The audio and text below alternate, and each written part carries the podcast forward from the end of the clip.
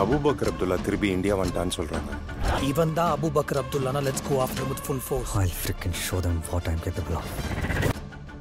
Vikram Vedha Sillu Karupatti Aelay காதலும் கடந்து போகும் போன்ற படங்களை நடிச்சு நடிகர் மணிகண்டன் அவர்கள் அவருக்குன்னு ஒரு தனி ரசிகர் படத்தை உருவாக்கியிருந்தார்னு சொல்லலாம். நிறைய ஜனங்களோட கவனத்தை ஈர்த்த மணிகண்டன் அவர்கள் ஜெய்பீம் திரைப்படத்துக்கு அப்புறமா ஒரு படி மேல போயிருக்காருன்னு சொல்லலாம். அண்ட் ஜெய்பீம் திரைப்படத்துக்கு அப்புறமா நிறைய படங்கள் நடிக்கிறதுக்கு கமிட் ஆனாரு மணிகண்டன். அண்ட் இப்போ ரீசெண்டா வெளிவந்த சில நேரங்களில் சில மனிதர்கள் இந்த படத்துக்கு ஒரு முக்கியமான கதாபாத்திரத்தில் நடிச்ச மணிகண்டன் அவர்கள் இவருடைய கேரக்டரை மக்கள் வெகுவா பாராட்டினாங்க. அண்ட் அதே சமயம் உலகநாயகன் கமலஹாசன் அவர்கள் எந்த ஒரு படத்தை பார்த்தாலுமே அந்த படம் நல்லா இருந்ததுன்னா அந்த டீமை கூப்பிட்டு அவங்கள வாழ்த்துவாங்க. அந்த வகையில இப்போ ரீசெண்டா சில நேரங்களில் சில மனிதர்கள் இந்த டீமை கூப்பிட்டு வாழ்த்தினாரு.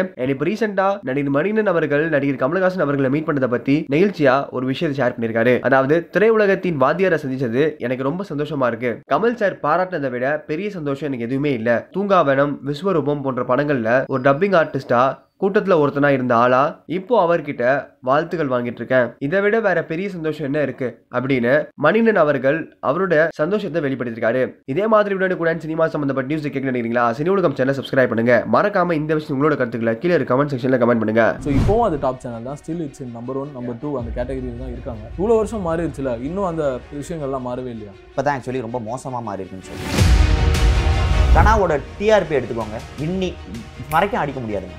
ஓப்பனாக சொல்கிறேன் கனா காணும் ஒரு எந்த ஆர்டிஸ்டாக இருக்கட்டும் போல்டாக ரொம்ப ஃப்ராங்காக மீடியா பற்றி